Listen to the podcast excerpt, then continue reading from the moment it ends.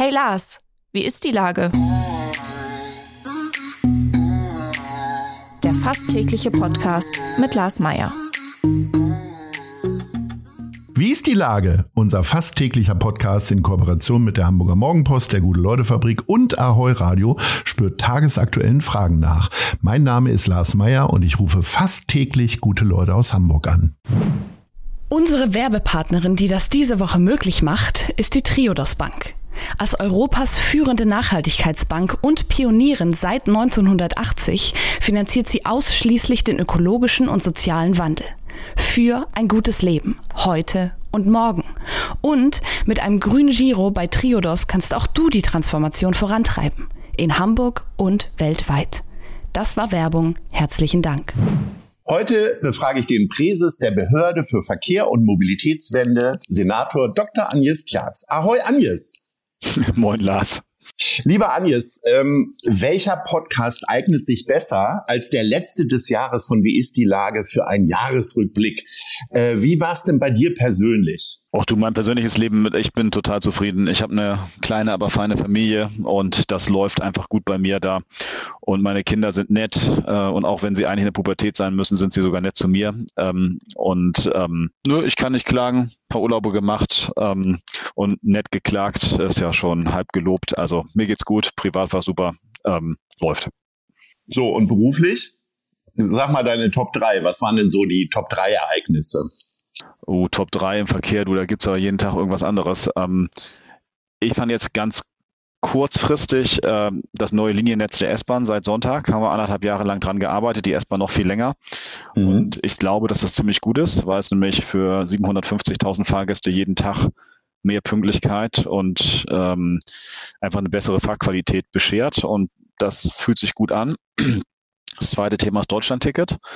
Ähm, halbiert den Preis für die Menschen in Hamburg, macht es deutlich einfacher, viel digitaler. Sie können deutschlandweit unterwegs sein. Ähm, am 1.5. eingeführt über eine Million Tickets im HVV oder im HVV muss man sagen, fast eine Million Tickets verkauft. Wir haben über eine Million Abos verkauft, aber nicht alle sind Deutschland-Ticket-Abos. Mit einer großen Tarifreform verbunden war ein großer Kraftakt, fand ich ähm, ziemlich cool und vielleicht sonst allgemein. Ja, der Radverkehr, die Radwege werden immer kompletter und äh, die Schienenausbauprojekte gehen auch voran. Also ähm, im Großen und Ganzen bin ich auch da sehr zufrieden.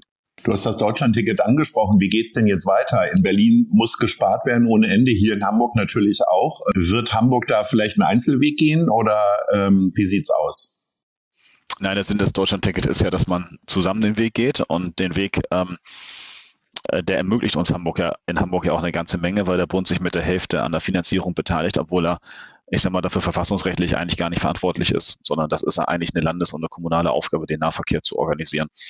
Und ähm, deswegen sollten wir unbedingt weiter zusammen gehen. Und ähm, was passieren muss mindestens ist, dass wir viel, viel mehr Tickets verkaufen. Ähm, weil wenn wir mehr Tickets verkaufen, kann man natürlich auch das berühmte Finanzierungsloch schließen. Und wenn sich mehr Menschen daran einfach beteiligen, dann haben sie einfach auch mehr Geld in der Kasse. Und ich sag mal so, der HVV verkauft jetzt schon neun Prozent der deutschlandweit gekauften Deutschlandtickets. Ähm, das ist eine riesige Summe. Wir sind, haben in Hamburg haben 38 Prozent der Bevölkerung ein Ticket. Das ist deutlich mehr als in Berlin, deutlich mehr als in Bremen und in den Flächenländern sowieso.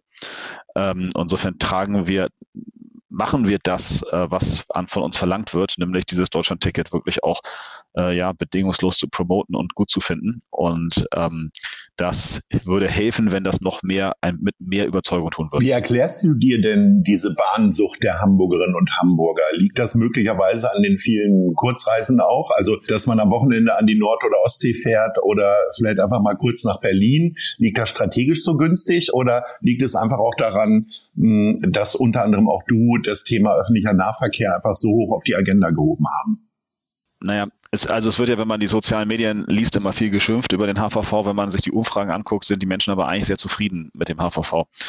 Und ähm, zum einen, ich glaube, der, der Grundtenor ist erstmal, äh, das Ticket ist viel günstiger geworden. Das ist ja für viele Menschen wirklich eine riesige soziale Entlastung ähm, gewesen, ähm, was auch zur richtigen Zeit kommt. Und äh, das zweite Thema ist natürlich, dass der öffentliche Nahverkehr in Hamburg auch besser geworden ist und besser wird. So und wenn man das zusammennimmt mit der Tatsache, dass man das für die Kunden als ein besseres Erlebnis konzipiert, zum Beispiel kann man im HVV anders als fast überall anders in, für das Deutschland-Ticket eine Starterkarte kaufen. Das bedeutet, dass wenn ich jetzt zum Beispiel ähm, Ende des Monats äh, noch ein Deutschland-Ticket kaufen will, muss ich fast überall sonst 49 Euro zahlen. In Hamburg zahle ich aber zum Beispiel, wenn ich das am 29. kaufe, nur für die letzten drei Tage des Jahres und zahle dann eben ähm, einen viel, viel günstigeren Preis. Und das führt natürlich dazu, dass Menschen auch Lust haben auf das Deutschland-Ticket, weil es für sie bequem ist, weil es für sie äh, das Erlebnis besser macht. Und ähm, ähm, deswegen kaufen viele, ähm, ich sag mal, nach dem sechsten, siebten Kalendertag gerne ihr Ticket, äh, ihr Deutschland-Ticket im HVV. Und das zusammengenommen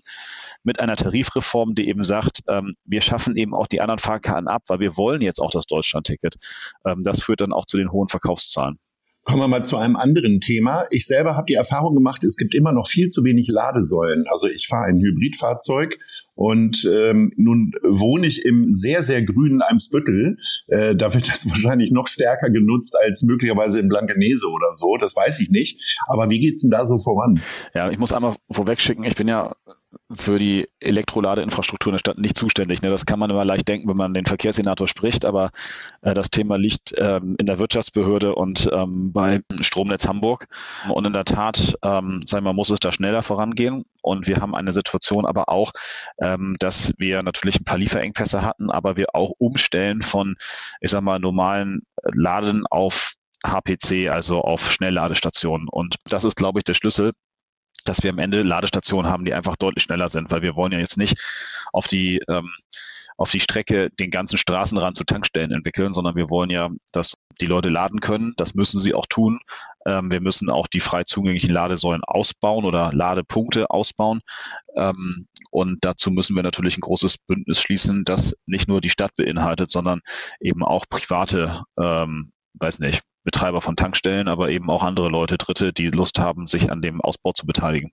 Ich sag mal so, in der Kategorie Nice oder Scheiß, zu der wir ja später auch noch kommen, äh, ist überdurchschnittlich häufig das Thema Verkehr und Baustellenthema und nicht unter Nice. Gibt es im Umkehrschluss denn von deiner Seite eine Lieblingsbaustelle? Weil hier wird ja ganz häufig eher über Passbaustellen irgendwie gesprochen. Aber gibt es eine Baustelle, wo du sagst, das geht voran und das bewirkt demnächst einen richtig guten Verkehrsfluss? Äh, gibt es. Ich möchte aber vorher einmal Folgendes sagen, weil natürlich unter uns gesagt ist doch niemand gerne, steht da gerne im Stau oder niemand findet eine Baustelle gut. So, äh, das ist jetzt ja auch nicht zu erwarten. Trotzdem äh, muss man, ich will mal ein paar Sachen erklären. Also, weil Leute fahren an Baustellen vorbei und sagen zum Beispiel, warum wird denn da gar nicht gearbeitet? Wir haben zum Beispiel so eine Baustelle gerade im, im Wallringtunnel in der City.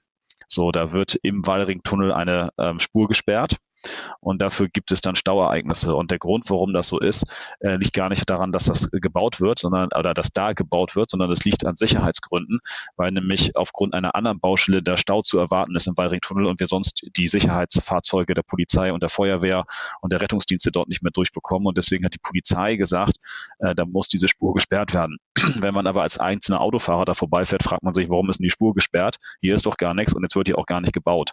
Und ähm, diese Ereignisse Davon gibt es eine ganze Menge. Die sind dann immer anders gelagert.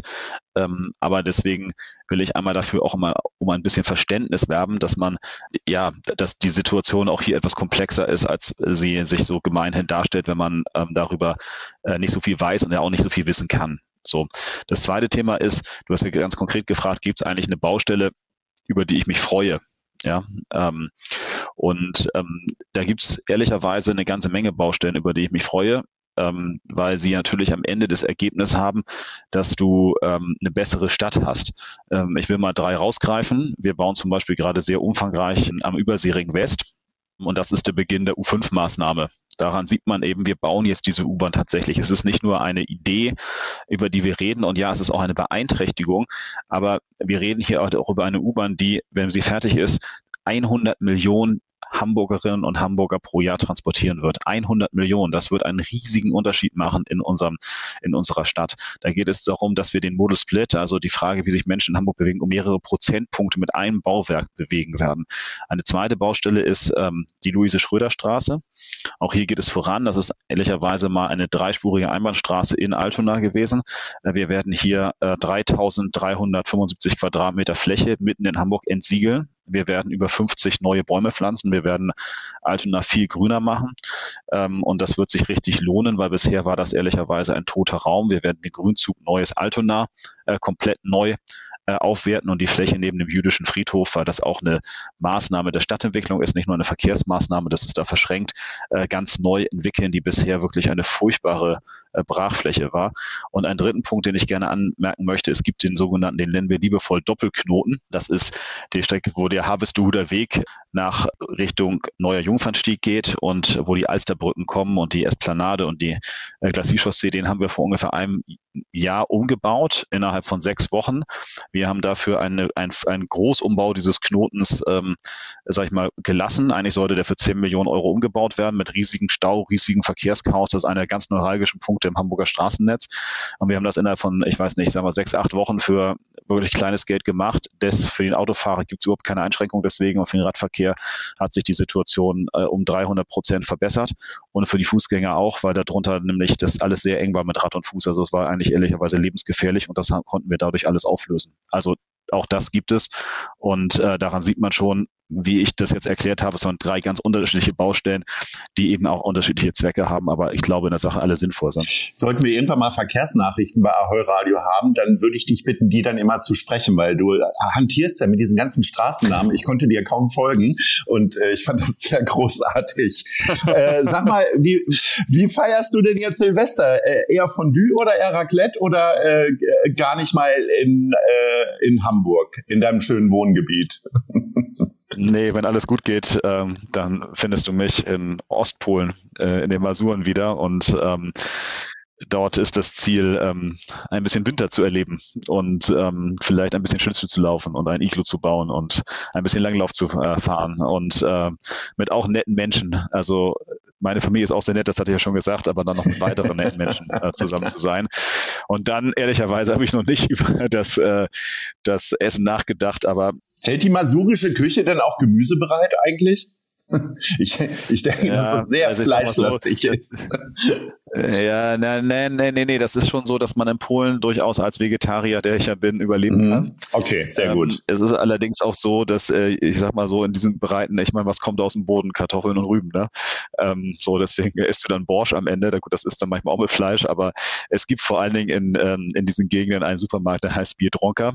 Also so ein bisschen so eine Art polnischer Aldi, der aber irgendwie von so einer portugiesischen Kette ähm, ähm, gehalten wird oder besessen wird. Und ähm, da kriegt man ehrlicherweise dann doch überraschend viel. Also du kriegst sogar, wenn du äh, kannst sogar dein Nicht-Latte Macchiato dann da ähm, mit Hafermilch trinken. wenn du das möchtest. Wir sind schon am Ende und äh, da kommt immer die Kategorie. Nice. Oder Scheiß. Was läuft denn für dich aktuell gut oder schlecht in der Stadt? Du hast die Wahl zwischen nice oder Scheiß? Ja gut, ich bin, äh, ich hatte es ja schon gesagt, am 10.12. Äh, um 4 Uhr morgens hat die S-Bahn das Netz umgestellt. Und ähm, bis, da muss man sich als Hörer ein bisschen vorstellen, wir, wir haben da anderthalb Jahre darauf hingearbeitet, die S-Bahn noch länger und es hat gut geklappt. Man hat das im Prinzip gar nicht gemerkt. Die Menschen waren gut informiert. Wir haben eine große Werbekampagne gemacht und ich darf mal sagen, seit Sonntag 4 Uhr morgens hat die S-Bahn kein Tweet mehr abgesetzt, der sozusagen jetzt da äh, große äh, Probleme erkennen lässt. Und ich werde das Netz oder teste das Netz gerade ab und zu selbst auch ein bisschen intensiver. Und mir ist es ein großes Anliegen, dass die Menschen in Hamburg pünktlicher äh, S-Bahn fahren können. Und ähm, deswegen bin ich da gerade ganz äh, nice zufrieden mit. Sehr gut. Lieber Agnes, ähm, ich wünsche dir natürlich einen guten Rutsch und dass du ausreichend Gemüse in den Masuren findest und äh, freue mich mit dir aufs nächste Jahr und bedanke mich recht herzlich. Ich doch nochmal Fleisch essen, das ja. werde ich auch überlegen. Nein, das, das muss ja keiner. Äh, aber bedanke mich für die vielen schönen Gespräche in, in diesem Jahr und freue mich aufs nächste und sage Ahoi. Ahoi, guten Rutsch, Lars. Dieser Podcast wird präsentiert von der Gute-Leute-Fabrik, der Hamburger Morgenpost und Ahoi Radio.